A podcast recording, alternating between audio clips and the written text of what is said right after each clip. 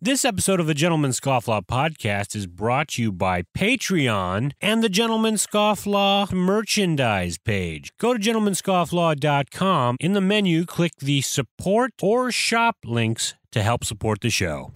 You are listening to the Gentleman Scofflaw podcast. Listener beware.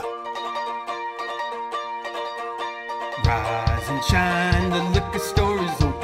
I ain't got time for moping. I best be on my way. Well, I still got time to save my reputation.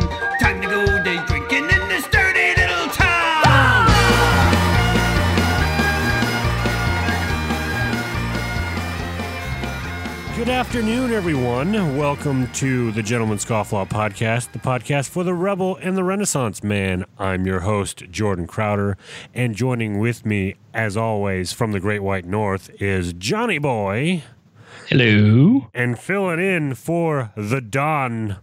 Don Fowler is our good friend and uh, residential uh, therapist, uh, Eric Erock Anderson. How you doing? Hey, great. What's going on, guys? Glad to uh glad to be back with you again. Yeah, thanks. Thanks for coming on. You're uh, you're one of our, our- favorite uh, uh, guests from uh, from the gu- us the guys on the podcast and our listeners. So Oh, that's Oh, good. yeah, I'm, we'll have wor- you back I'm. I was worried I freaked everyone out getting into the the depths talking about you know sex pornography all that but you know what we made it out on the other end so we're okay apparently yeah, You he- said sex. yeah. I that's- like all of Eric's uh, uh, people that he counsels are gonna like are gonna hear this and go, oh gosh, I, i know will never i'm take gonna this lose guy. all my se- clients after this Never take this guy seriously i'm ever again. get fired um, he goes on a podcast with those guys No, I I know. can't see him It's with this terrible. guy We've burned a lot of bridges for a lot of people, I think. Oh, They're oh. scoffing laws over there.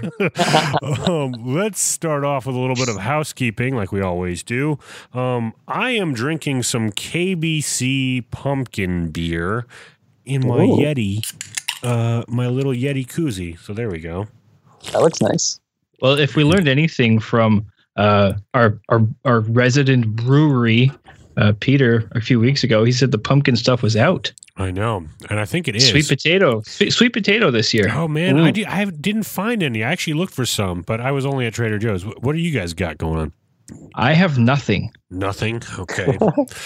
You, well i would love to be joining you for a drink but i am at work in between sessions right now so i have a lovely cup of coffee oh, well, made from our. Keurig in the office here. I what I mean, I feel like old timey therapists probably had alcohol between sessions. Yeah, probably. I mean, you know, uh, uh, a bit of scotch or bourbon or something. I could, I could see it. You It would know, probably make like- some uh, some of the sessions might go over a little easier if you. Well, especially some of the old timey therapists was just like you come on the couch and talk for an hour, and I just kind of sitting on my head, and then you pay me. You can Yeah. easily get away with that. Oh yeah. But no, I try and I try and engage with my clients more than that. you try and listen to them, give them their money's worth. yeah, make them feel like they're actually talking to someone, not just like okay. Um, oh, little preview uh, later on on the show. I always forget to do this in the beginning. Uh, we have Walker Lamond, for the author of Rules for My Unborn Son, which will be a lot of fun. All right. Um, and um, I think my uh, my parrot just started piping in. I don't know if you guys can hear that, but uh, that's Yeah. embarrassing. Uh, um, what's Your going? female parrot. yeah, our female parrot.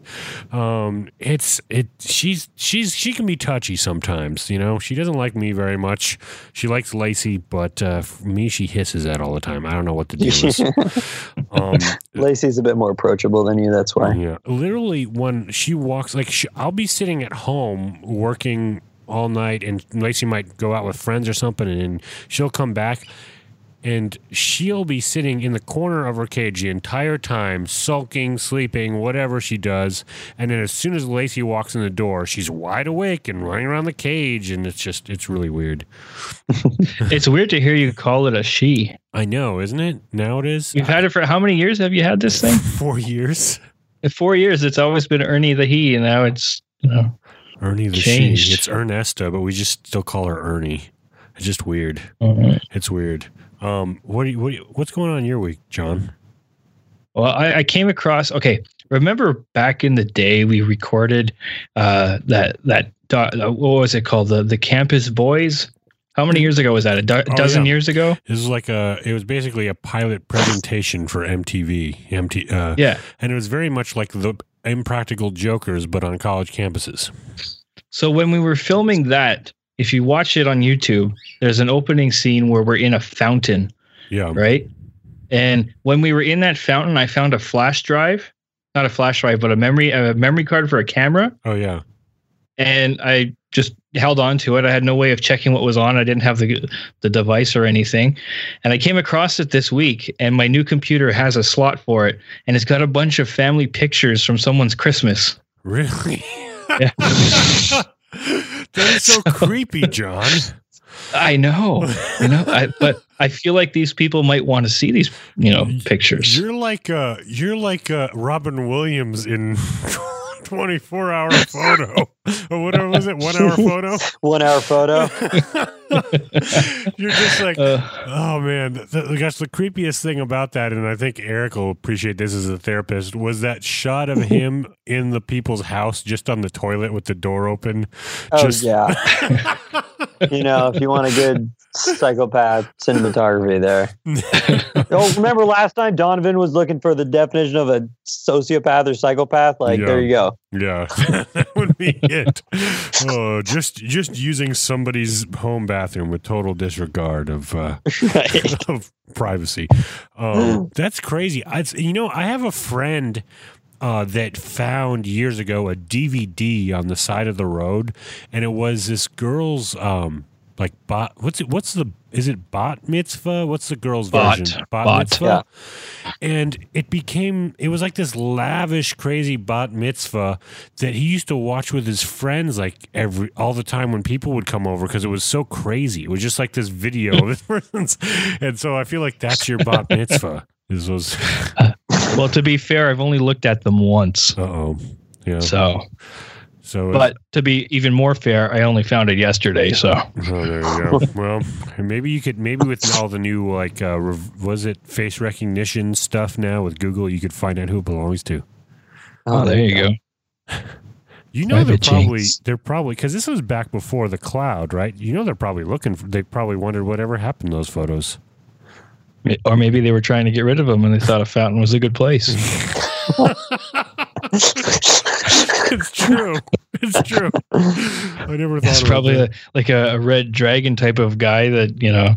If you ever saw that that movie, red it's, uh, dragon. the, the red. That's how he'd find his uh, his his uh, his next victims was through a video service transferring old movies to Oh, DVD. Oh, I thought you were going to say finding pictures in fountains. that would work. Took a leap. um, yeah. Uh, what happened? Well, I guess I know what happened in Eric's week. We were talking about this earlier. Um, for my birthday, Eric got me tickets to go see a band that uh, I used to be into, and Eric used to be into in high school called Five Iron Frenzy. Do you remember them, John? At all? No, John No. followed me all through my punk phase, but John stayed the same. I, I went through a punk phase as a teenager, and um, yeah, they were they were they're actually a lot of fun to see live. I mean, you had fun, right, Eric? Oh, totally. Yeah, they're total goofballs, and it was fun. Like, it was definitely. I mean, when when we were talking afterwards, the whole night, it's like because they were a band that were like, I mean, I absolutely you know loved throughout high school and still do now, but like they broke up for what was it? They broke up in like 2008, and then just got back together like just a couple years ago, and so like the whole crowd was a bunch of people who you know, were in high school last time they saw them, and now we're all old with kids again, trying to go skank in the mosh pit and can't keep up. yeah, it, it was definitely it was definitely an experience because I remember, and John has gone to a lot of these shows with me. We'd go to like see like MXPX or I don't know. We how, how- we saw so many bands back. Yeah. in the I got my first black eye at an MXPX concert. Yeah, and it wasn't even a cool story. It was just a, a, a friend of ours from the youth group who got a little too excited and jumped up and clocked them in the face with her head. Um, in With the her mosh forehead, pit. yeah. With her forehead, yeah. Yeah. Um, but uh, yeah, it was a much older crowd. Like, Every there was not a person under thirty in this entire crowd. well, the band before I thought it was super funny. The band before Squad Five O, um, who I didn't know a ton of their music back in high school, but I, I'd, I'd heard them and heard a song or two. They had a song uh, called "We Are the Youth," and Yeah. the guy had to dedicate it to everyone's kids because he's like, "We're too old to be singing this song, but we all have kids now." yeah. Well, it was funny to see kids at a show like that too. Like, Yeah. there was like you know people had their little kids uh, holding like them on their six year olds. shoulders. And, yeah. Yeah. It's crazy. It makes me wonder: Is punk dead? I don't know. Is the new generation going to carry the torch, or is it just that niche, that niche crowd of, uh, of, um, of for Five Iron Frenzy that is is going to stay older like that? Yeah, I don't know. I mean, they've think it's always had like a super loyal fan base, so they'll they'll be a group that I think will stay with that. But yeah, it's the is the scene going to be as big as it once was? I don't know. I don't know. What do you think, John? I thought I had a thought. I, I realized I, I realized I don't. um, it's funny because you, Eric, you played in uh, many, I think, m- multiple bands growing up. I played in a band. John was our security guard uh, at all of our shows. A very bad one at that. I know. Uh, you let that one kid, Frank Schuflar, who used to be, uh, who was our bassist's drummer, that was always trying to cause crap. Um, he always somehow got backstage, and we're like, John, you, you got to keep an eye on this kid.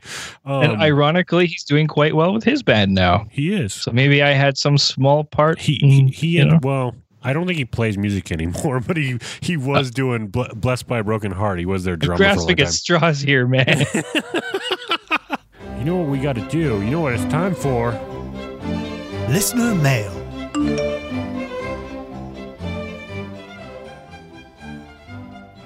It's time for listener mail. Um, but this is a special listener mail. Um, this is listener mail Ask a Therapist edition because we've got Eric here with us. We might as well kill two birds with one stone, right?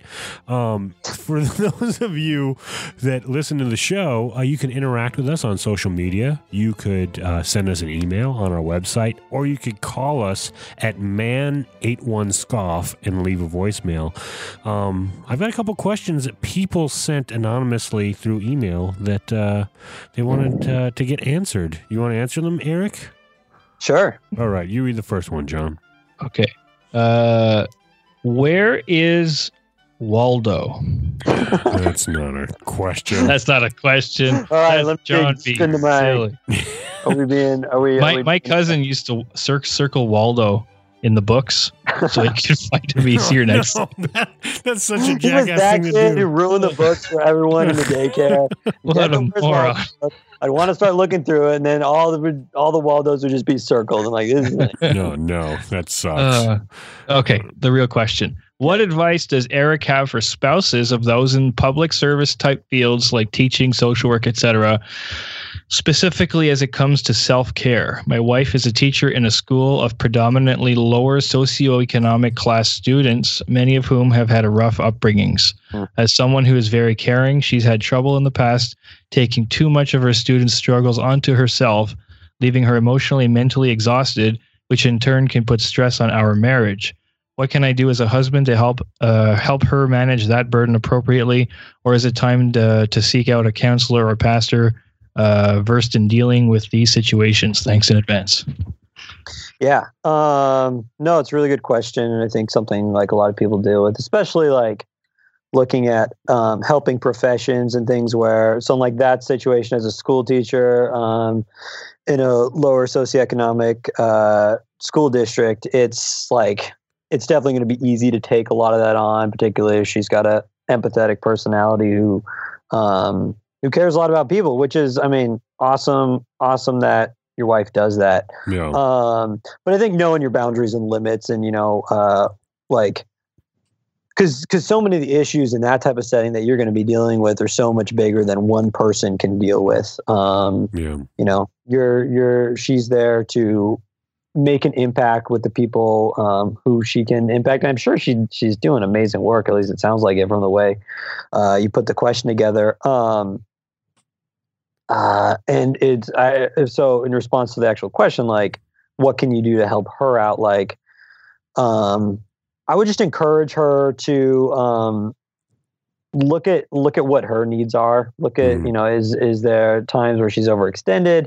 Other times where um, you know she's exhausted? She's coming home. She's not able to you know stay connected or be present with um, you and uh, you and your family um, and how that might be getting in the way because if she's more connected and she's taking care of herself more she's actually going to be more able to do um, to do her work better and, and be able to help people more. I think knowing your own boundaries and limits is uh is huge. Um now if, if there's an issue that's getting in the way that's keeping it from like okay i know i need to set boundaries and limits and i try to but i can't seem to do that or sustain that that's where um you know you might want to look at a a counselor or pastor or someone to you know help process why am i struggling struggling so much with that Oh, that makes sense. And it, it I seems just realized why it's so good that I didn't go into being a therapist of any sort.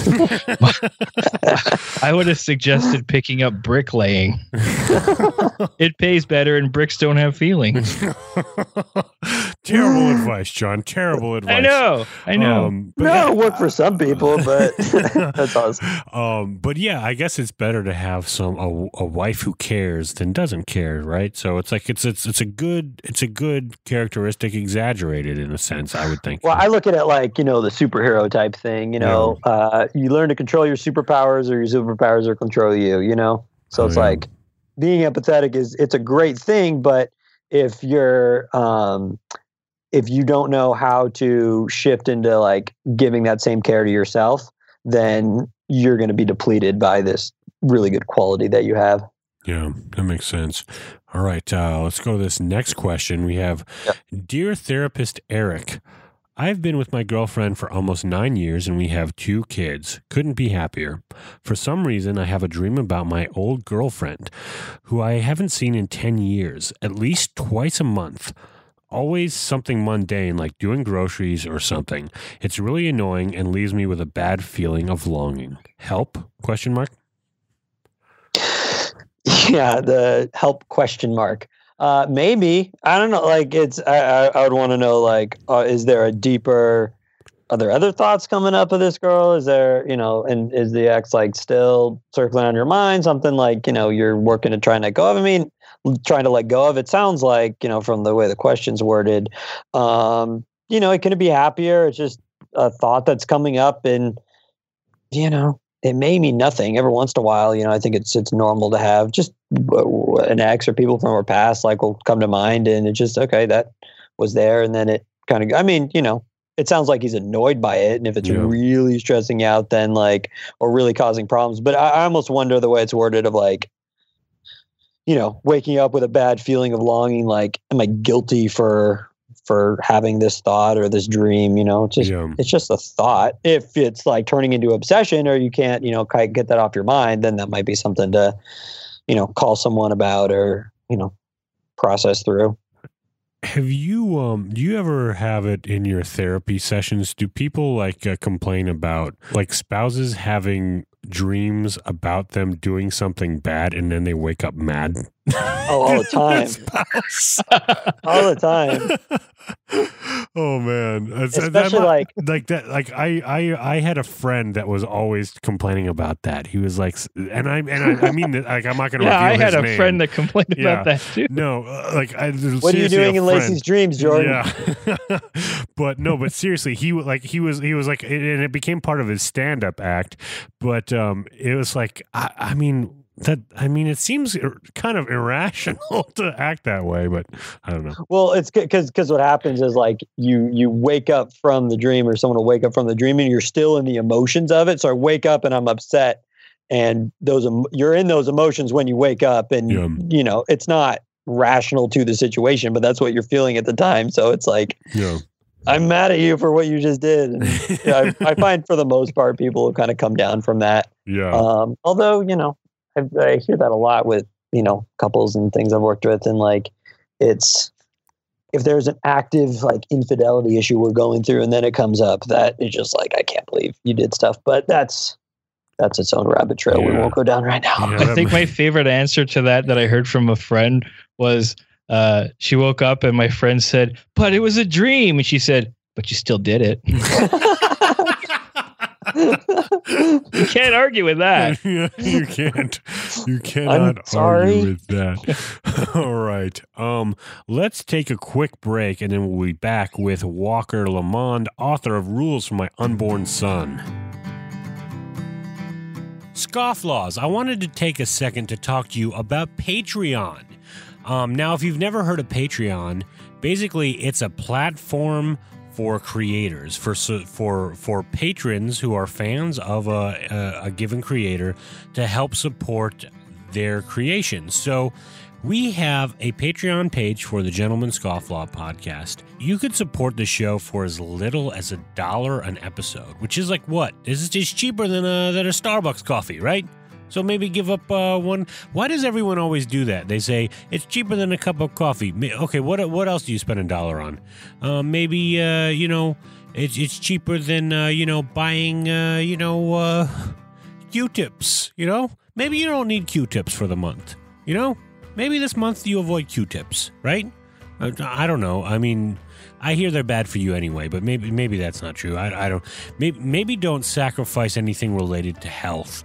Um, for for the dollar an episode. But um, Patreon is great because uh, you, the patron, also gets rewards for uh, joining the Patreon.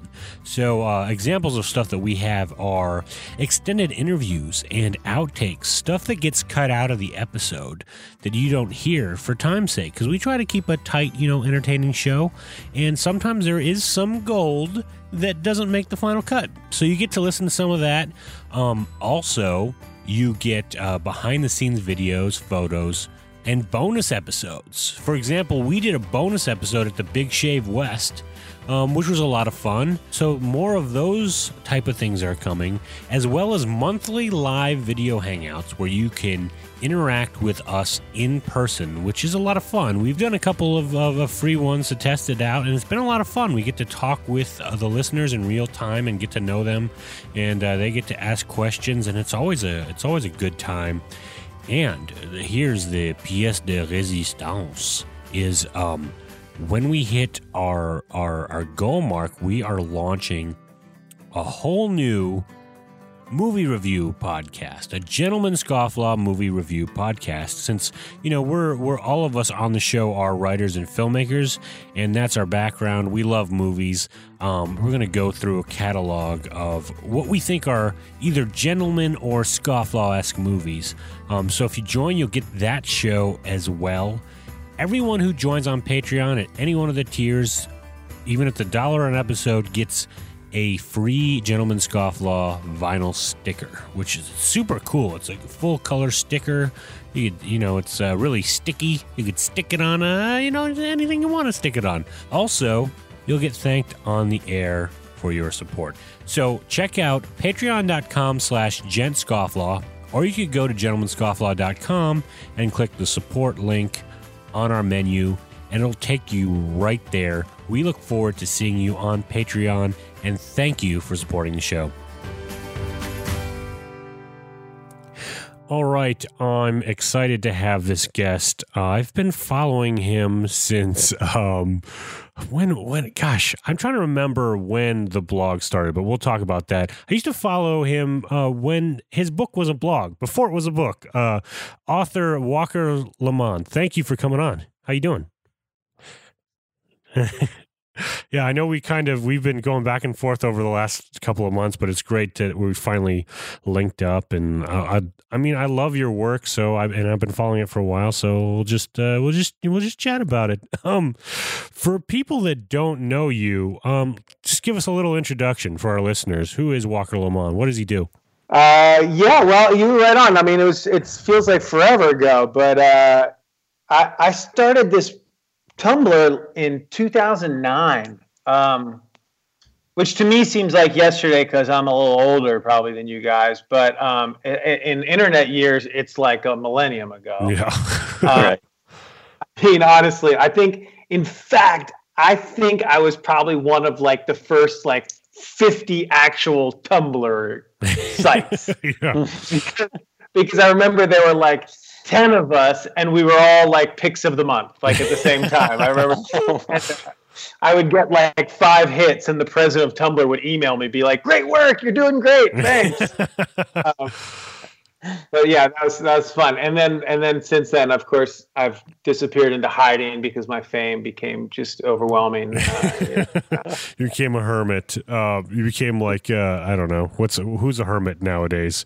No, Mel Gibson. I know that's a bad reference. Yeah. Um, Disappeared in obscurity. so your your blog was called uh, was it a thousand and one rules for my unborn son originally that was it. And That was it. yeah so i was a tumblr junkie back then i had I, I mean i didn't really do much with mine but i used to log in there and just scroll through all of them and i it's funny i started was fun, wasn't it? yeah, it was fun. I, I guess it's still up there because years. I still have my account and I auto post stuff to it all the time, but I never log into it. Um, but I just I I remember following that around the same time as like the Art of Manliness came out, and they were both kind of similar, kind of had a similar aesthetic and similar kind of content. Um, but yeah, um, how Yeah. did what? Brett, Brett's amazing. Brett McKay from Art of Manliness. He's amazing. He's done incredible things with his site. Smart guy. I don't know how that when that guy sleeps. uh, he puts up so much content. But yeah, those were those were heady times back then. I mean, I, I mean, I, I'd had this idea, and it was just kind of like the you know back of a barroom napkin idea for a book, and and then the the idea of like you know writing letters to agents and trying to get published seemed so crazy. And I remember getting an email from a friend of mine who was kind of like an super early blogger. He had a blog called Golden Fiddle, which was great. It was like early TMZ celebrity. It was just very early blog. But Oh, cool. um, he was like, "There's this new thing called Tumblr. It's really easy. You don't even have to know how to code. You just drop stuff right into it." And I remember going to Tumblr for the first time, being like, "Ah, this is so easy. Like I don't have to know anything about." WordPress or internet, anything. And I, you know, at that point, I was already, I'd already aged out of probably the median age of internet people and bloggers and stuff like that. I mean, I was already, you know, out of college and getting married.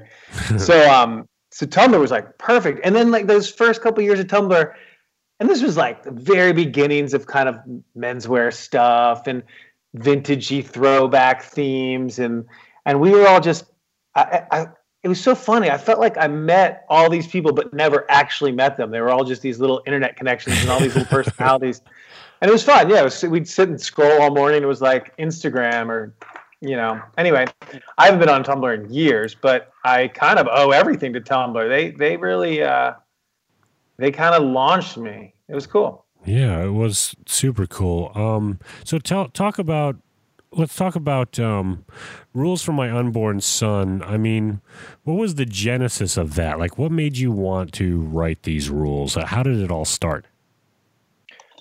You know, to be honest, I I had just finished kind of my post college decade in New York, and uh, I'd gotten married, and I was looking to start a family, and you know, I just said, oh, I really, I kind of wanted to write a book, and uh, I said, oh, it'd be funny if I wrote a parenting book for myself before I had a kid. That was the idea. I mean, it, you know, it was just kind of like a a funny. It was like a way to, to journal kind of my parenting experience. But Yeah. I uh, I had lost my dad when I was in college, and you know, I had always saw him as someone who had a lot of wisdom, or you know, for better for worse, and and all these kind of old school rules and.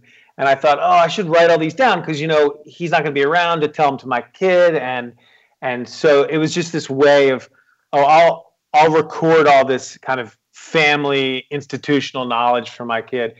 And it was it was kind of like a, a journaling project, you know. But but then I, then I realized like, oh, this is kind of funny, you know. I could make this kind of a, a, a an ironic, funny twist on like the old fashioned etiquette books, you know, Yeah. which I actually grew up with, you know, like my my mom's family, they were kind of that that old school like you know, don't use the shrimp fork for your salad. You know, you know, I kind of grew up with a lot of old etiquette rules, but you know, I wasn't like a fuddy duddy. You know, I'd I'd kind of I'd gone through all the phases of of teenage rebellion. You know, and then as I was having my own kid, I realized, oh, geez, a lot of that stuff I kind of I kind of want to remember. You know, or a lot of the stuff my dad taught me.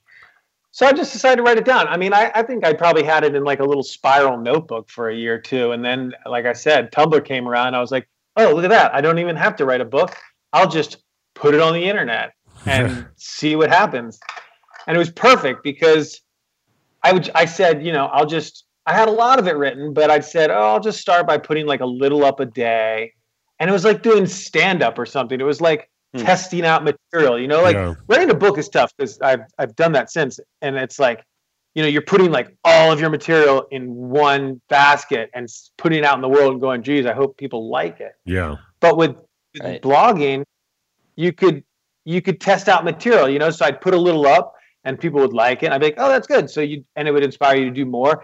And then uh, and it was great. It gave me a little momentum. And then plus, as you know, obviously it, I built up a little. I don't want to say audience. It was more just like a little kind of community of like little insiders group of people that had even heard of it, and uh, and that was great. So then when when I did kind of realize I had enough content to make a, an actual physical book, I I could go to publishers and be like, look, I already have people that read this. They like it. You know, they Hmm. press the little heart and they comment. And, and that was, I mean, this is, we're talking really early in the, in the, um, you know, in the era of, of, of using the internet to, to test market Yeah. stuff. Right. You know what I mean? I mean, it's such a given now that like you probably can't even get a publishing deal if you don't have 10,000 Instagram followers or Right. you know, you, you, you do it. You, you you probably can't even get a job in, in McDonald's. They're probably like, oh, but uh, you know, how's your social media following?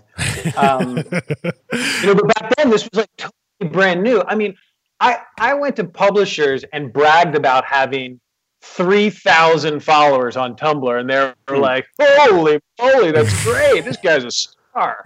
I mean, it was true, like pre-viral times, you Yeah. know. But it was awesome. It was like for me, it was like it was like testing ground. Um, I mean, I wish it was always could be that easy. That time's already gone. It's already Yeah. like the window's closed. Well, it's funny too Um, because like I've seen how that's affected too. Like as coming from a filmmaking background, like independent films now.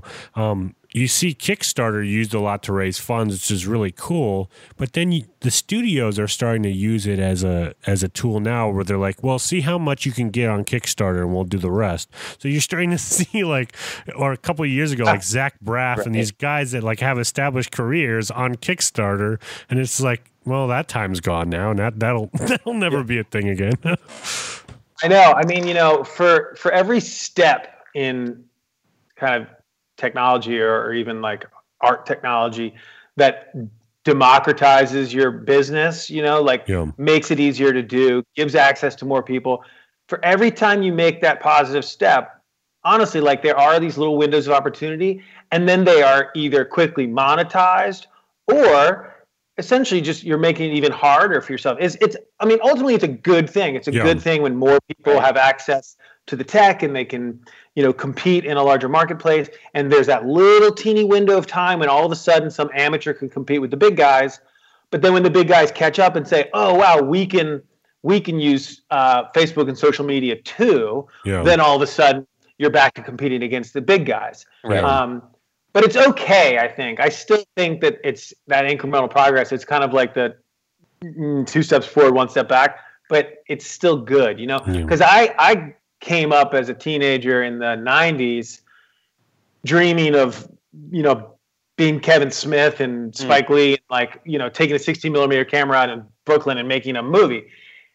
And then when i got up to new york and realized that's fucking impossible like you know you just can't do it. You can't I, I couldn't afford like three minutes of tri-x black and white 16 millimeter film let alone you know rent some Arri camera like it was just Yeah. totally impossible yeah. you know and then people are like oh you can use a video camera i'm like yeah if you want it to look like shit and like so so like i remember like the first huge step for indie filmmakers back then was the imac Oh yeah. you know i mean i got my first kind of one of those i got a one of those see-through imacs Oh yeah. With like and it the had movie on it back on it. and it's like holy it was like all of a sudden you didn't have to use avid and Yeah. that was such a game changer Hmm. you know but but it was still made it really really hard to you know it was still difficult but Yeah. anyways nowadays jesus i wish i was 17 years old right now because now literally their only limit is what you can imagine or write. You know, I mean, you could shoot a feature on an iPhone, no problem. I mean, Yeah. I was just listening to a podcast with the dude. Sorry, I'm rambling on. no, that's fine. the guy, love this stuff. you know, the guy who made the movie Tangerine, he shot it all on an iPhone. Oh yeah, yeah. It was like an iPhone a- five too. So it's like now that was a crappy, that crappy camera. But wasn't even a good camera back. uh, Um, anyway, now his next feature's in 35 millimeter, but um, Oh, so he Yeah, just went just the a- other way on that. Uh, but um, yeah, it's. But I mean, I, you're talking about how it was it, like t- right timing and stuff. But the content is really good on your on on your blog. Like I, you're not giving yourself enough credit on that on that side of things. I feel like that the good content still does get through. It's just harder for it to get through nowadays. You know, like I, there's a bunch of people that are trying to do it, and it's all like you just have to sort through a lot of crap to the get to the good stuff. That's that's the main Yeah. difference, I think, with yeah, the I technology. agree. I mean, even when I started my blog, I remember thinking, and this was actually the genius of Tumblr too. I, at that point, blogs and the internet was like really messy. It was Yeah. still really messy. for You sure. know, I mean, people who consider themselves bloggers were still writing like a thousand word text entries on like a WordPress site. Like Mm. it, it it wasn't visual yet. You know what I'm saying? It was still very uh, you know, diary oriented. Anyway, so I remember thinking, you know what I'm gonna do? I'm gonna I'm just gonna keep it like really simple, like really visual. So I wanted like super clean text and like and and I thought of it like a like a mixtape, like making like a really good mix. People Oh, don't yeah. even make mixes anymore; they call them playlists, right? but but like you know, I remember I was thinking like um like I'm DJing a party. You know, it's like give them a couple fun rules, and then a nice picture, and then a song, and then a quote, then Yeah. a couple rules and a picture and song. And I was really thinking about the rhythm of it. It probably comes from like editing movies because Yeah. that's kind of what I had always done, and I and I wanted it to be visual like that, like God, you know, like like the old. uh You remember the old tear off daily calendars? I don't Oh, know yeah, if you guys yeah. even remember Oh, yeah. those as kids. yeah. We used to get them as kids all the time. You'd get like these Far Side cartoons, Oh, whatever. yeah, Far Side cartoons, all the Yeah. stealth comics. Yeah. and I got to say, the brilliance of those was that it was just it was not too much information at one time, right? So it was just kind of, and I I liked that idea of the Tumblr being like these clean entries, and I thought I really kind of wanted to lay it out like a cool magazine, which you just never could have. You know, it was the first time you could really do this. I Yeah. mean, you know, we had done zines and stuff, and you're at the photocopier and MySpace. um, but but all of a sudden you had this self-publishing software that was free and it was so beautiful. I mean, the first few templates on Tumblr were so simple and so Yeah. beautiful. It was really amazing and it kind of really freed you to just kind of write good content and my favorite part, dig Google images for awesome photos. yeah. You got also. Hmm. This was at a time when Google Images was just exploding. Like Yeah. all of a sudden, you could type in David Bowie, young, and you'd have all these beautiful photos that you'd never seen before. Because up until then, what we, you know, unless you had a bunch of cool rock books, Yeah. you didn't have these photos, or unless you were like a total music nerd and you had collected old Creem magazines and stuff. yeah. I, you've never seen this. So being able to like use the internet to curate this photo magazine, I almost saw it more as like a photography magazine than anything mm. else. The content was fun, but it was kind of like, you know, the blurbs in an Esquire magazine. It was like you're just just something to read while you turn to the next ad, you know. Yeah. For Um, sure. So anyway, I just I was really into the visual aspect of it all, and I mean I appreciate you saying the content was good. I mean that I I was trying to be funny and all that stuff too. Well, But I, I, was the part that really made me have fun was like making it look cool, you Yeah. know, finding cool pictures and like also like you know sharing with people who I thought were cool, you know, yeah.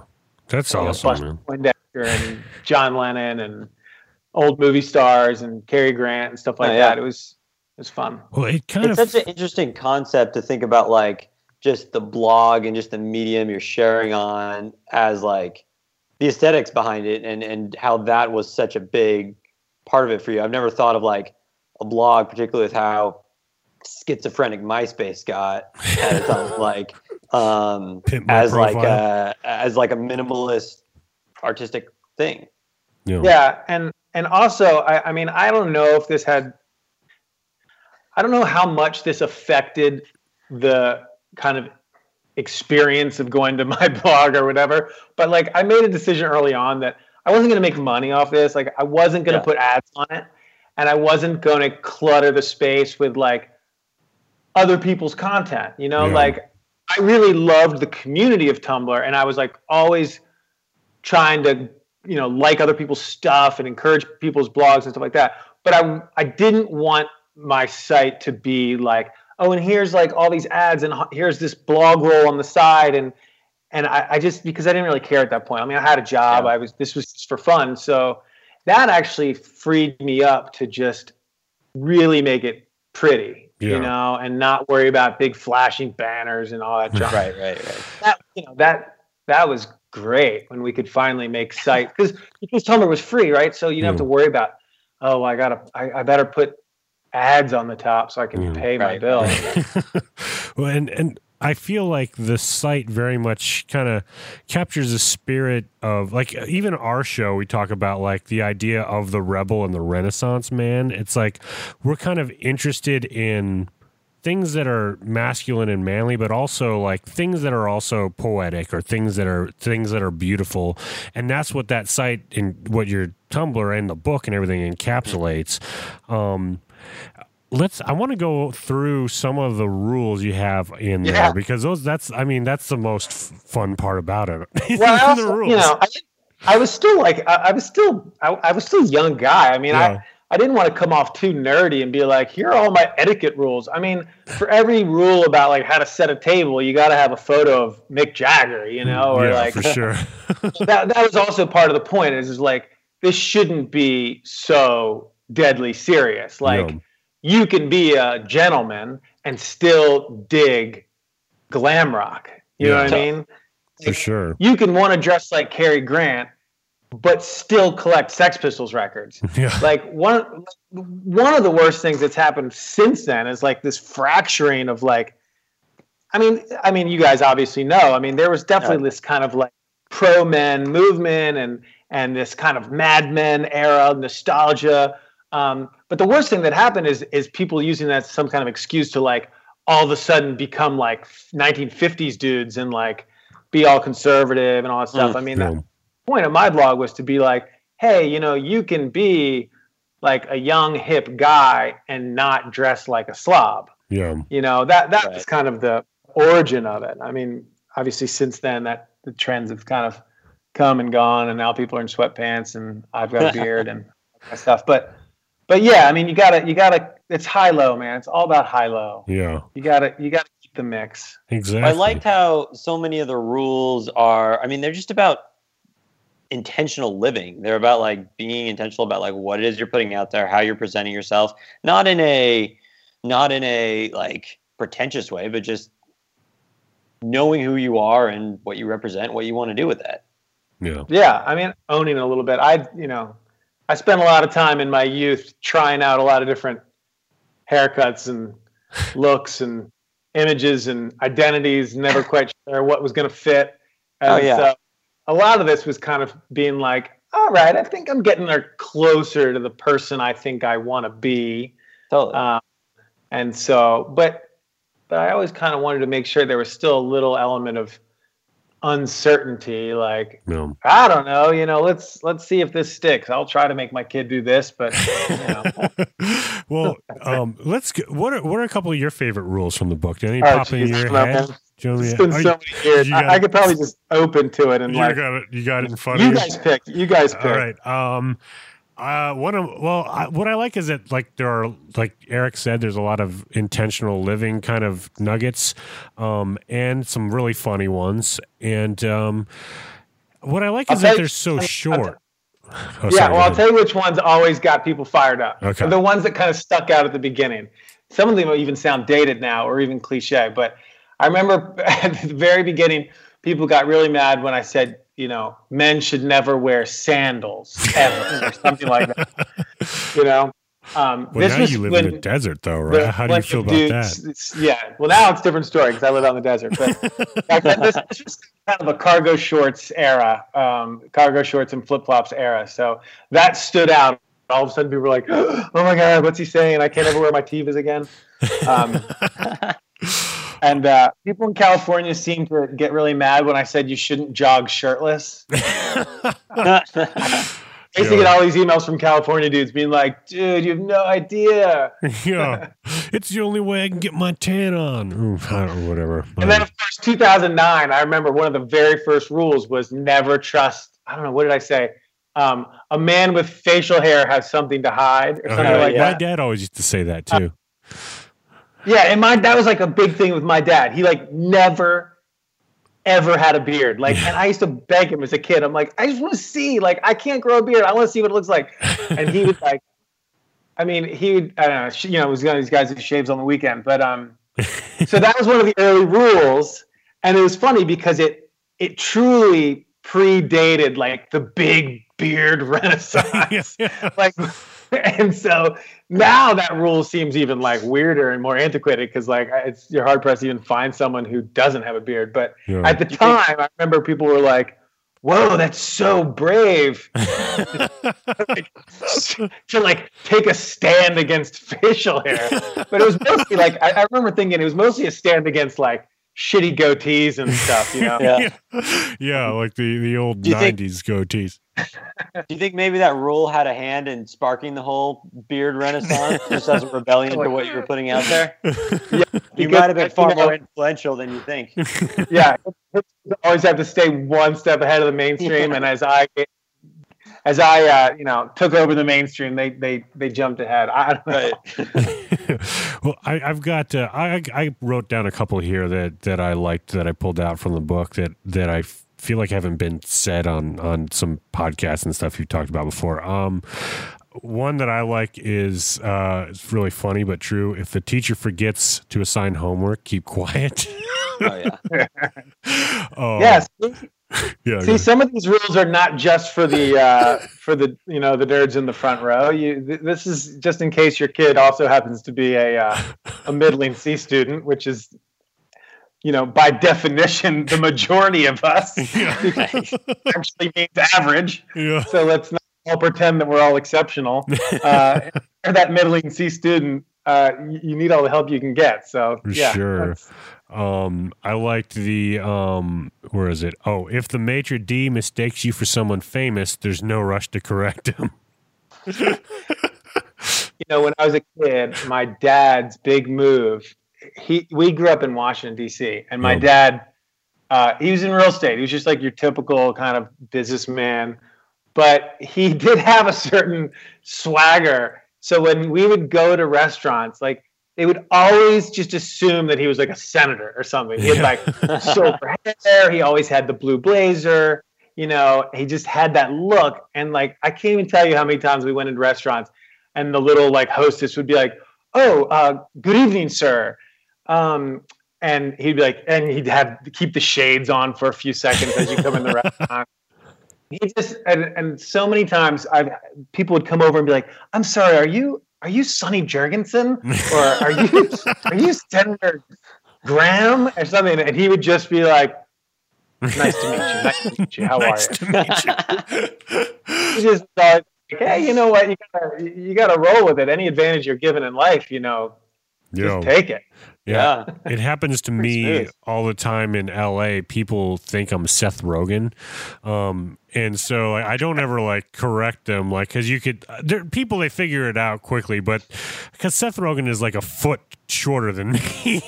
but, but they're always like, you even sound like a man. I'm like, yeah, all right. Well, That's good. Next, Mhm. next time it happens, see if you can't swing a picture deal. Yeah, and I then yeah, I should totally see like if they could if if find out what their Instagram is and see if they they post a picture of me. Met Seth Rogen today. That'd be hilarious. Um, uh, one thing I like too is like a uh, a T-shirt is neither a philosophy nor an advertisement. It's a shirt. Wear it plain. Um, I I enjoy that so much. I the thing is, I get so many T-shirts as gifts, like at Christmas and birthdays. Like, oh, you like this band or you like this movie? Yeah. Here's a T-shirt, No. and I'm like, I know. I, never They're wear it out of the house. Old T-shirts are like the scourge of the '90s. There's they're like whole villages in Africa of people wearing like Soundgarden shirts and like you know Citibank Fun Run shirts Yeah. and shit like that. or, or like the I'm football teams that lost in the Super Bowl. Oh, like, yeah. you got to ship all There's those so shirts many somewhere. Buffalo Bills Super Bowl It's like. I remember like looking in my drawer one day and being like, "What in God's name am I doing with so many shirts?"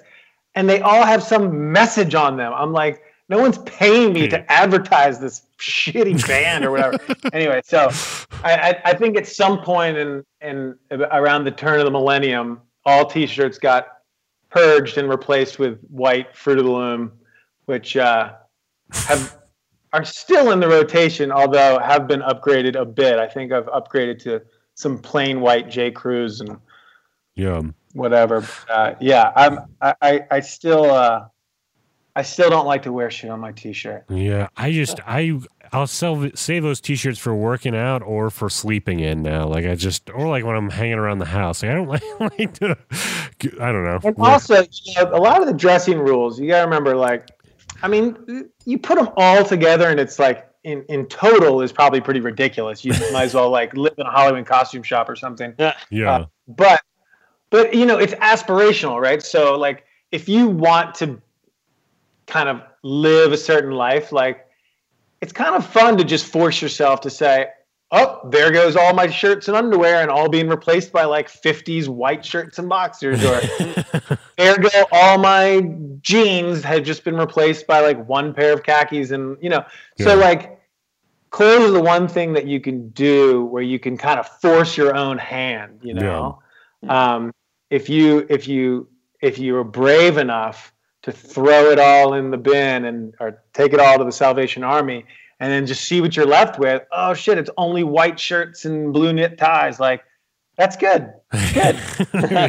less decisions. Um, yeah, I uh, let's see. Uh, one that I really liked was identify your most commonly used word or phrase and eliminate it. Which I feel like that would be a good lesson for all of us on this podcast. Oh, yeah. Because when you listen it back, you're like, oh man, I say that all the time. I know. It must be painful for you guys to have to listen to your podcast and be like, oh my god, I'm still saying that, or I, I can't even listen to myself. I told Ever. myself I was going to stop doing that five episodes ago. I'm still doing it. I know. I, I do have to remind myself of that rule all the time. A lot of these rules have kind of, you know, made it into the wastebasket of time, but, uh, but some of them stand up, and that is one of them. I'm always like, am I really still saying absurd? Or there's a lot. There's a lot of words I say a lot. Literally, a lot of people do Literally, that yeah. You know, leave. it's another one that. It's another one that people use a lot. Is amazing. yeah, that's Uh, true. Everything. Everything's amazing. awesome. I don't think I, I don't think everything's amazing. very very little amazes me, to be honest. you know, like, like practically nothing amazes me. yeah. I saw some pictures of Saturn that were actually amazing, yeah. but nothing of this Earth amazes me in the sense. So that that that word really should be purged. Now, this is a good one for Californians. Uh, don't personalize your license plates. I feel like that is an epidemic in this city. is in Los Angeles is is uh, is uh, vanity plates on every Well, it's always the guy cutting you off on the freeway too.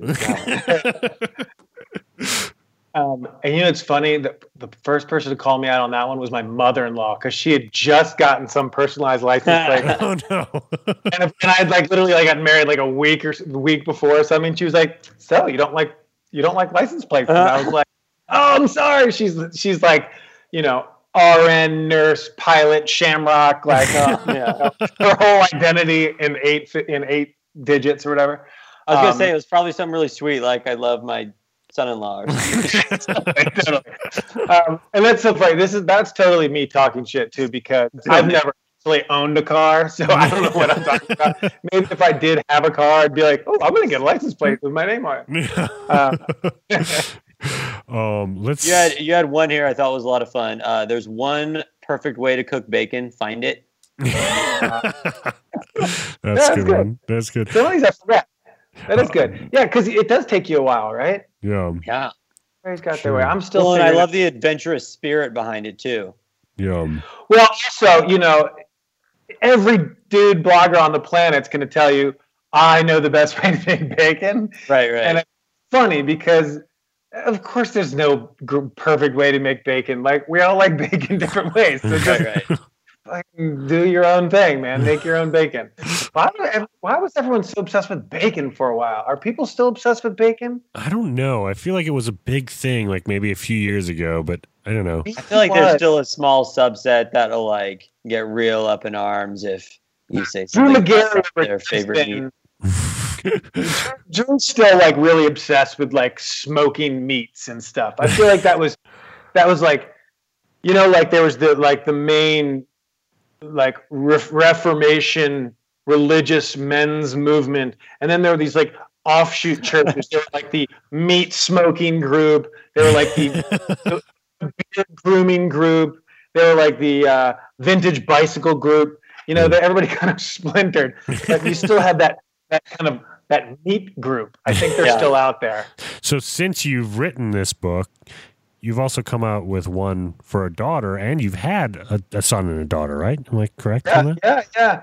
Um, funny how it works. I mean, uh, yeah, so- yeah, I wrote the first. I we did the rules for my unborn son, and then uh, I actually had a son, and a couple years went by, you know, which is crazy. And then I had a daughter, and uh, and then I, I my publisher must have been running out of ideas because I get this call out of the blue. That's like, "Hey, aren't you the guy that wrote the son?" book?" Yeah. They're like, "Would you do a daughter one?" So. So I mean, you know, I'm a I'm kind of a freelancer, everything by trade anyway. So I'm never one to turn down a gig. Yeah. The second book was fun to write because I had a daughter. My wife was on board me writing it, and uh, I, I I didn't want to do it for a while just because.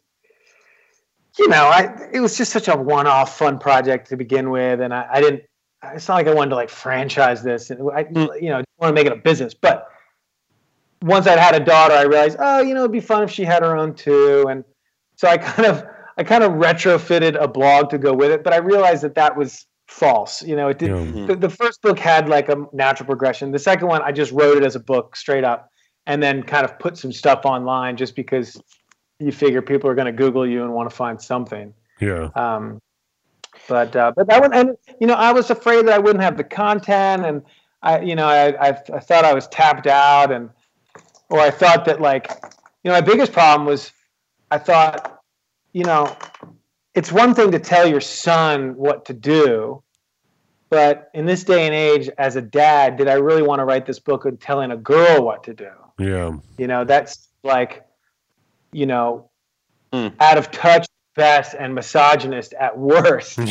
so I had to be really careful about how I kind of framed it. Yeah. Um, you know, it's not like I was going to write like, you know, make sure the coffee for your boss is hot, you know, and you know, shit like that. Because the first book was like glamorizing the Mad Men stuff, and then the oh, Yeah. second book, you, you know, go to college. I hear you, there's great art classes for girls, and you know. Oh, So. I, I did kind of update the second book, and it became much more of like a, you know, positive, like Supergirl, like you know, and and so it it might come off a a little more earnest or a little cornier, you know, like I, I probably couldn't be as tongue in cheek. I mean, I still think it's fun, yeah. but you know, it's it's definitely more like, you know, I want my daughter to be a total badass and Yeah. uh, and stuff like that. So That's awesome. but I still had fun writing.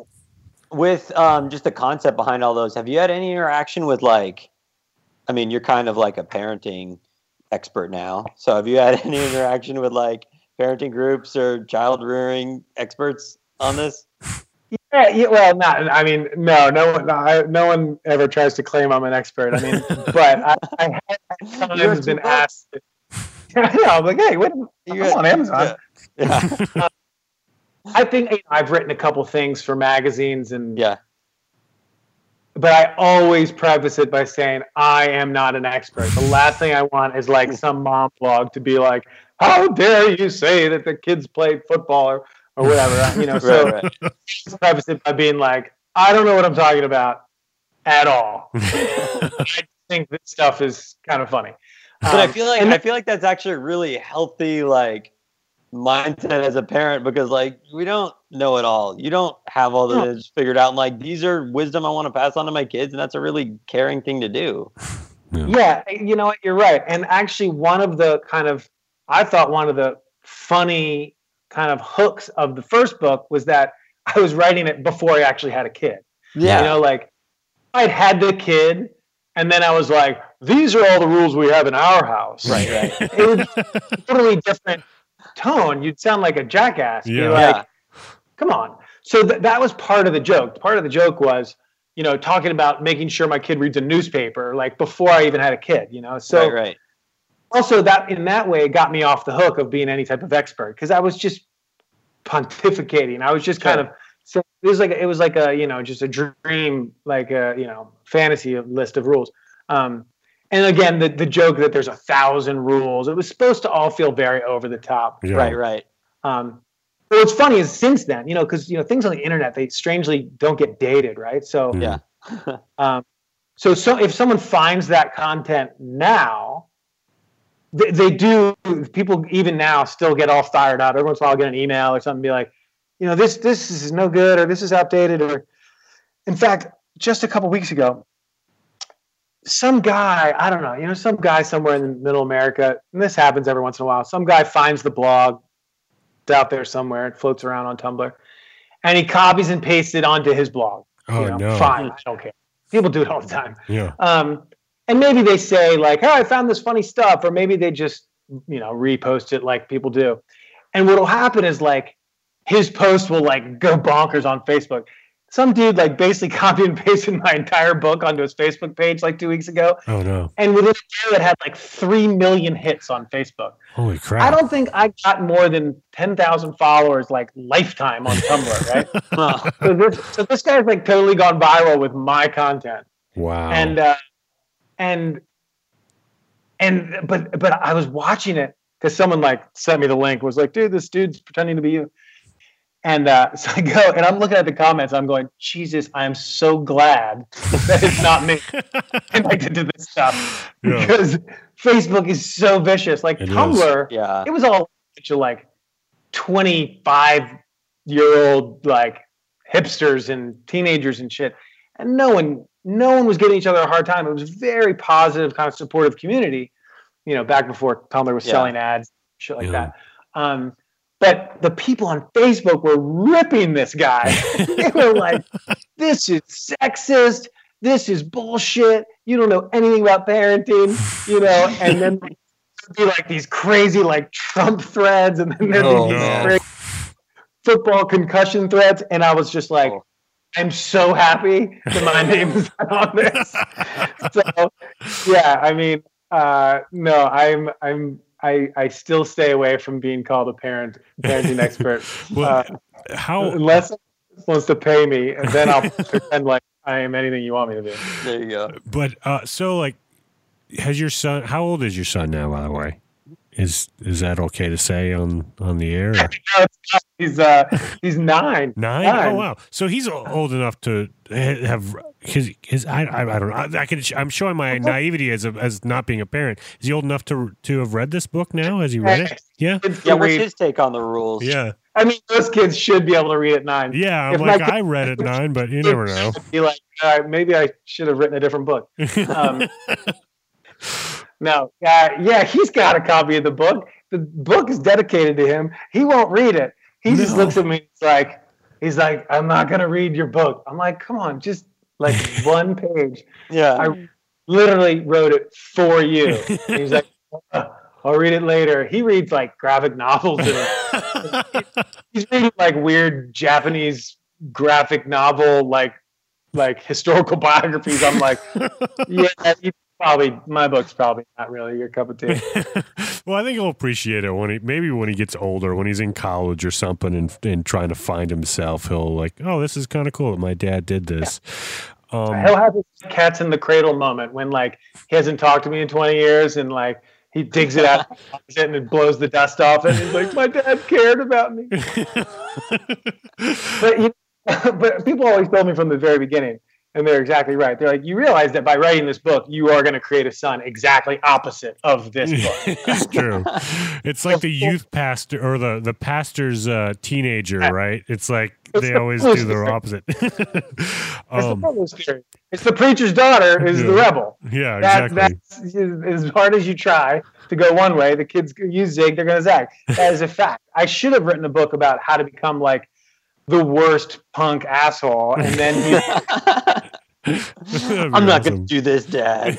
that's what that's what happens to all the rock journalists, you know? Yeah. They all write these books about like how to raise a kid listening to nothing but Badfinger and the New York Dolls, and then their kids like, you know, they all become like Creed fans and shit, or Creed fans, or what's it? Republicans. Uh, I have a friend who has a theory that Imagine Dragons is the new Creed, which I think that's probably true. But um, well, uh, Eric has an unborn son on the way. I don't yet, but yeah, um, great. so I'm I'm taking in all the tips I can right now. but we wrote a couple of rules uh, that we thought that maybe if you do another edition or uh, of- uh, you know if you ever want to expand upon the book, we came up with a couple of them here. Um, so I, I will read a couple and see if you think they'll fit. Um, I have one, uh, and this comes more so from my dad. A man should never wear a clip-on anything. that's good. That's good. I like it. I feel like it works for ties, suspenders. Uh, I don't know, all sorts of No, stuff. that's you're exactly right. I'm a, I'm a big button guy. I'm almost at. I'm I'm almost over zippers. Zippers are almost out. Oh, We're yeah. almost all. um, Everything to make life harder, you know, is then you you that's part of this vintage mo- movement, right? It's like you got to make life harder and slower for yourself. Right. So you can be more mindful. yeah. This is, I'm it's it's kind of true, but also I'm kind of poking fun. But yeah, um, because I'm like my life's hard enough. I don't need like buttons on everything. But uh, but I am all with you. I'm all with non-clip on anything. I remember my dad teaching me how to tie a tie when I was in first grade. Oh wow, that's know how- early. And you know how you learn how to tie a bow tie You- on your thigh. Oh really? I just Yeah. I learned it. I I think I when I learned that was YouTube was around and I just found a video. Yeah. Well, eh, back in the Stone Age, you, you just tie it around your thigh, and then you can watch. oh wow, That's the that's the trick. That's interesting. I got to remember that. Um, another one I had is always curve the bill of your baseball cap. I like it. All right. I don't know. I feel like some of those are. I don't know. I the flat billed cap thing. I feel like if you're over the age of twelve, you just look like uh, an ass. But I don't know. I think I think you're you're onto something here. I think this can fall into the category of always distress your own shit. Yeah, that's true. You Yeah. know, like, you know, if you're gonna have a beat up baseball cat, don't don't buy it that way from lids. yeah. You yeah, know? yeah. Yeah, for sure. E- Eric, you had one too, didn't you? That you? Uh, yeah, it was just uh, get at least five people in your life who know your whole story. I think so many people like know one, or like it's so fragmented. This person kind of knows this about me. This person knows this, but who really knows the whole deal? That is a really good one. That is a really good one. In fact, I have thought about this a lot recently. I think it's re- it's really important to write your own eulogy Oh. and then give it to people before you die because you know you in this day and age like okay so in the old days like newspapers actually yes they reported some news but a good portion of the newspaper was actually like a public record of very personal things Yeah. so you would put your marriage in there if your business was sold or you had a merger like it would be covered in your local newspaper you know like walker lamond was just uh, elected president of the Lions Club, you know, or the Masons are meeting this weekend, and and so you can actually probably get more information about your grandparents by googling old newspapers Hmm. than you learn about yourself and your friends because nowadays basically we're responsible for our own biographies Yeah. and you know so you know you can use social media and that uh, that might be good but if you want to uh, you know finesse and curate that a little bit i highly recommend selecting five close friends and then handing them a very nice eulogy of yourself and saying when i go this is how i would like to be remembered or at the very least give them a resume and say Right. I'll tell you right now, when you die, no one that you know is going to remember what the hell you did at your Yeah. job. It's true. And you may have your job for 50 years, and Right. you will be lucky to find anyone who knew what the hell you did. there. I mean, it's true. Unless you're the president of Amazon or something, no one's going to be like, he was a really good deputy head of HR at that accounting firm. You know, but like, you know, these are the facts of your life. You got to keep track of them. It's so true. Um, I have a, a couple more here, um, and you'll see if the, if these can work too. Um, I got uh, try heroin at least once, so you know what you're saying no to. Um, but that that one actually doesn't sound as good when I read it out loud because it ends in a preposition. So, um, and then just can we fake it with um, sweet and low and water and what we what we used to do with all of our like you know indie movies back in the nineties. oh yeah, Like every indie movie in the '90s had to have a shoot up scene. oh yeah, Oh, yeah. yeah. we all got really good at, at bending spoons and boiling water and sugar in a spoon. yeah, I remember that in Well, film Jordan, school. As a uh, as your addiction therapist, I'm going to tell you that that's a bad idea. All right, uh, that's probably we should. It. And I got another one here. Um, uh, when selecting a college, pick a state school because higher education is a racket perpetuated by the United States government in bed with the student loan companies. And when you graduate, you probably won't be able to find a job anyway. At least not in this economy. On second thought, you're better off going to a trade school or starting a blog or something. So that might not fit on the small book pages, though. But I don't know. I I, I, I wholeheartedly agree and I endorse, and I think that should be on the cover. yeah, be on the back of the book. Uh, yeah, It's perfect. I, agree. I go one step further and say all colleges are racket. Skip it all. Join the Merchant Marines. I, See the world, and then come back and you know be a bartender. um, I wanted to tell you meant like what I like about your book too is, or uh, it seems like you you have a background in like in being interested in punk rock and stuff, which is funny because Eric and I grew up in that world. We both played in punk bands in high school and Really? stuff. Yeah, it's funny. Yeah. Um, and then I looked up on, cause uh, you know, cause you being a TV producer, looked up on your IMDb, and I saw a New York Dolls uh, documentary on there. Um, can we talk about that a little bit? I mean, that's super interesting to me. oh yeah, this is a, like another lifetime ago, but um, I did. I mean, I'm a huge music fan. I'm a, I'm, Yeah. a I'm a music nerd. I mean, I, but I'm no expert. I never played in a band. I don't have any punk bona fides. Um, geez, my wife's a lot more, a lot cooler than I am. She used to go to like No Ages shows and watch Fugazi in DC and stuff. Oh wow, But awesome. I, I just grew up loving rock and roll. So I was like, you know, I was a classic rock guy, and then I was a Stones guy, and then I did the natural progression. This is like it, you can like track everyone's like career through college and coffee houses in New York and stuff. So you know, I went Stones and Velvet Underground, then I found the Stooges, and then you know, but I mean, I love all of it. I love all of hmm. it. But I did, I, I have always loved the New York Dolls. They were always a big. I just loved the mix of high low. I loved that they were fun but raw. Like they weren't. I was like never a big Clash fan. Like I, I, I get it. The Clash is awesome. yeah, They're amazing. You know, I know all the words. I rock out to it all the time. But like, I never connected as well to like I guess the the anger of it because you know who am I? I wasn't some like.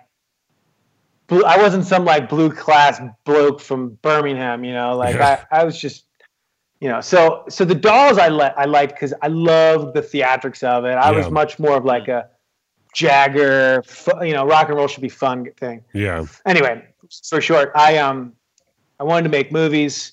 I moved to New York. I realized it was too expensive to make movies. So I thought maybe I could make documentaries.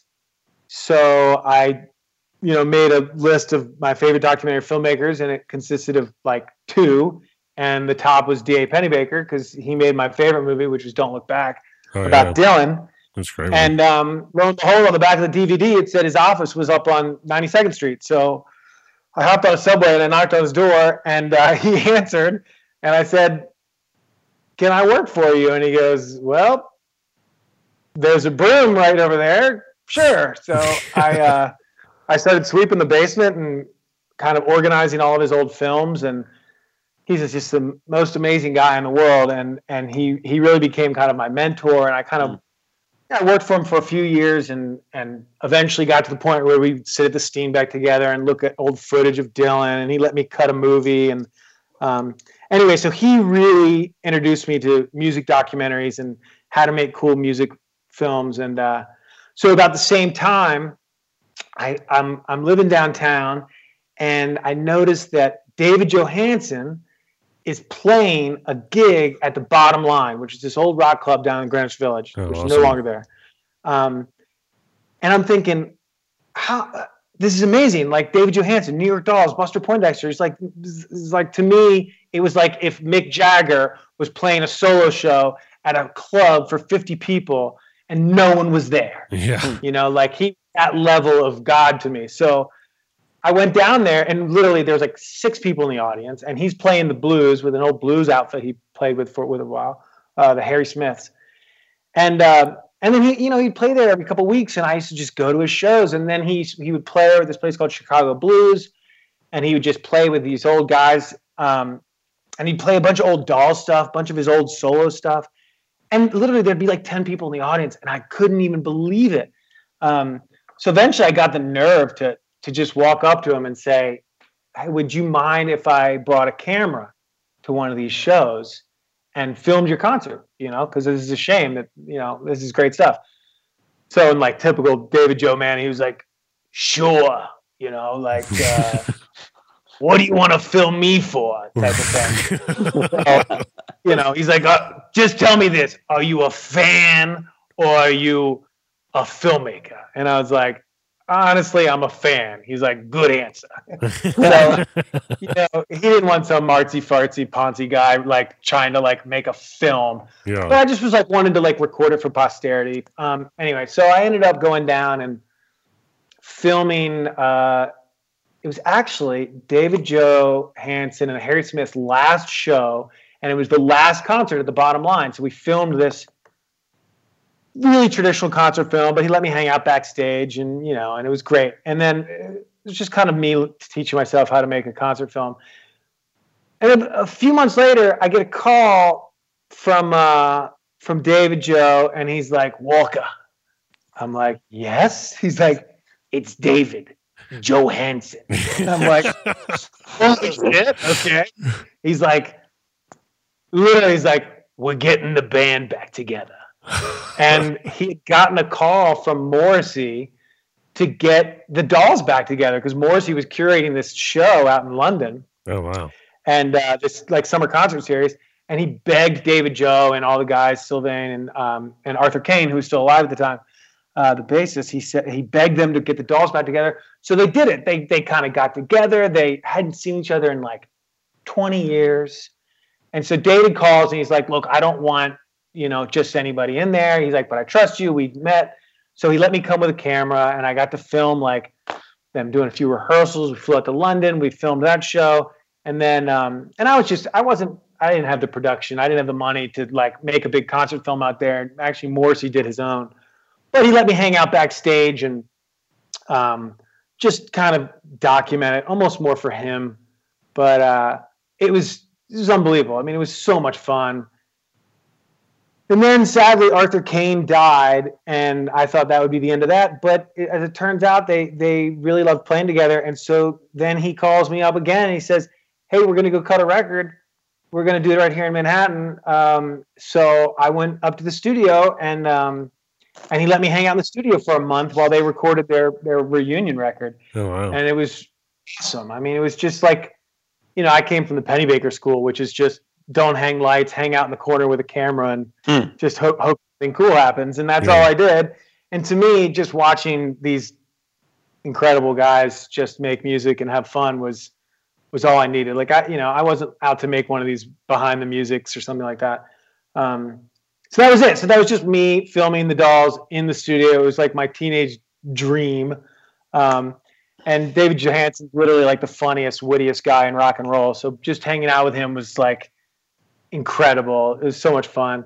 And plus, they were having guys in and out of the studio. I mean, so like you know, Michael Stipe walks in one day and sings some vocals, and Oh, cool. uh, uh, God, who else? Uh, BB King came in one night, and I mean, it's like so That's random. crazy. I mean, all, all Wow. kinds of crazy stuff. So that was that was my my little experience making rock and roll films. My my almost famous summer. That's so cool. I mean, that that'd be a lot of fun. to do. I've I've done some just being a filmmaker too of shooting my friends' bands and stuff, and like just thinking like, oh man, it'd be so cool to do like a real band, hang out and be be like a fly on the wall with with one of the greats. So yeah, but I, I got to tell you, I've, I've filmed a lot of music, and and the the the the more famous they get, the more boring the movie is. yeah, it's true. No, there's uh, there's so much drama and energy in watching amateurs trying to be a band. I mean, sometimes it's painful, but most of the time, plus the access is better. It's Yeah. fun. I mean, look, we all want to get a famous person in the lens. I mean, that's you know, Andy, you know Andy Warhol's famous quote. Someone asked him, "What's your definition of a good picture?" And he Yeah. said, "In focus and of someone famous." Yes. I mean, a lot to be said for that, right? Like we Yeah. all want, you know, in the day that Michael Stipe comes in, of course, I'm like nervous and I'm stumbling and I'm trying to get him. You know, I want, I want to get that great footage of Michael Stipe, and I realize like Michael Stipe in a glass booth is not exciting, but Yeah. watching David Johansen and Sylvain Sylvain listen to him record in the at the control booth was way cooler yeah, you know because like it's amazing. I, I remember like there's this great moment where michael stipe was the one who was nervous because david johansen was like his idol. He grew up listening to the dolls. Yeah. so like watch michael stipe be like was that okay? Was that what you wanted? And having david joe be like yeah it was all right. Maybe we're gonna cut that part. Or like it was it was brilliant you know? It was so much fun. So he, he I- sounds like a New York construction worker. Yeah. that I, impression. I'm telling you, they, they should put David Johansen and Cyndi Lauper in a museum and just be like, "This is the old New York accent." It's they. I think they're both from Staten Island, um, and they both have that like. I mean, Cyndi Lauper's got that like, "Oh sure," you know, she's like she's on honeymooners or something. Yeah, like she's Um, like a David character from Johansen Everybody Loves Raymond. That's awesome. I I I, I want to see. Can I find that anywhere online, or is that is that um hard? Well, to- you know, what we did was um, the New York Dolls one. We they included it in the record. oh, awesome. So as Huh. DVD in the record, which was fun, great for me. So if you find that original pressing of the CD, probably get it on eBay, you'll find the film. But I don't think they ever sold the film separately. okay. Um, you know, another guy, a good filmmaker too. Um, I forget his name. I shouldn't. That's shitty of me. But he made a great documentary just about Arthur Kane oh, the cool. bassist for the dolls. It was called New York Doll. It was a great documentary. I think he even played it at Sundance because Arthur Kane had had you know he was he'd gotten screwed up on drugs and then he got sober and he became a Mormon and he was living out in Utah in like working in the library of the big Mormon tabernacle and uh, in full drag. yeah, and the filmmaker found him and and then basically filmed him all the way until he joined the Dolls again, and it was a really beautiful film. And then Arthur randomly died a week after the concert. It was so bizarre. Wow. Yeah, he had, had I guess he had cancer, but he didn't even know it. Oh. Uh, anyway, that's a real movie. Mine's much more of just like a behind the scenes in the studio fun. Um, you know, but if you're but if you like Pennebaker movies where it's just like you know mostly out of focus and lo- low light and rock and roll, that's that's what it is. That's my cup of tea. I'll, I'll, see if I could get a copy on eBay. Um, well, sorry for taking up so much of your time. I mean, you, I know you're like seven hours ahead of us, right? So, this is great. This is great fun. I love talking about myself. yeah. well, thanks for doing this. And where can where can people find you if uh, if they want to find out more of your your stuff?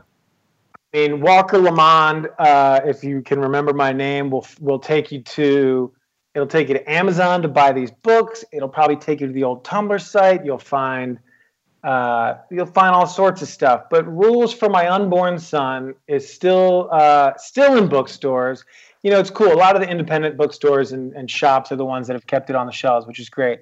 And then there's this other one called uh, Rules for My Newborn Daughter. Both out there, and I got to tell you, they still make great gifts for new parents.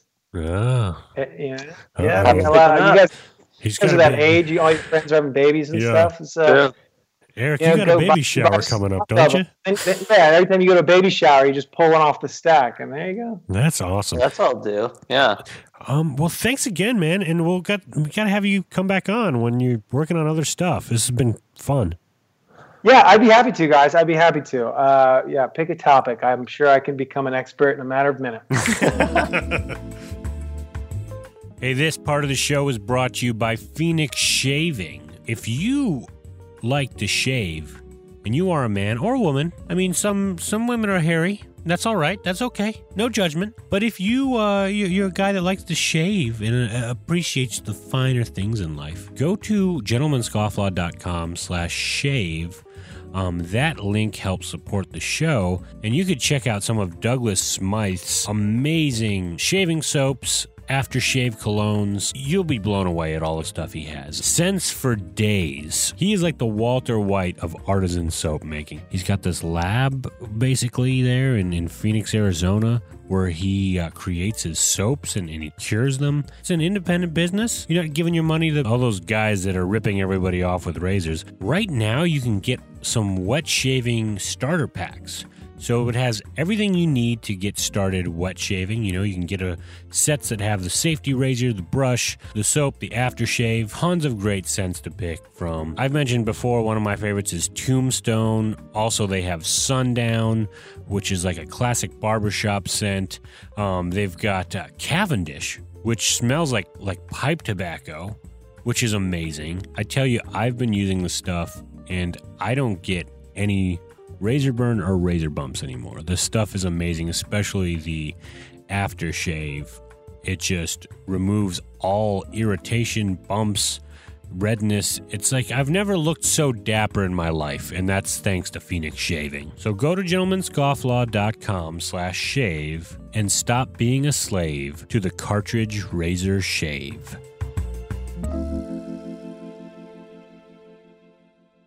All right. Um, that was a fun interview with Walker. I I feel like we were kindred spirits.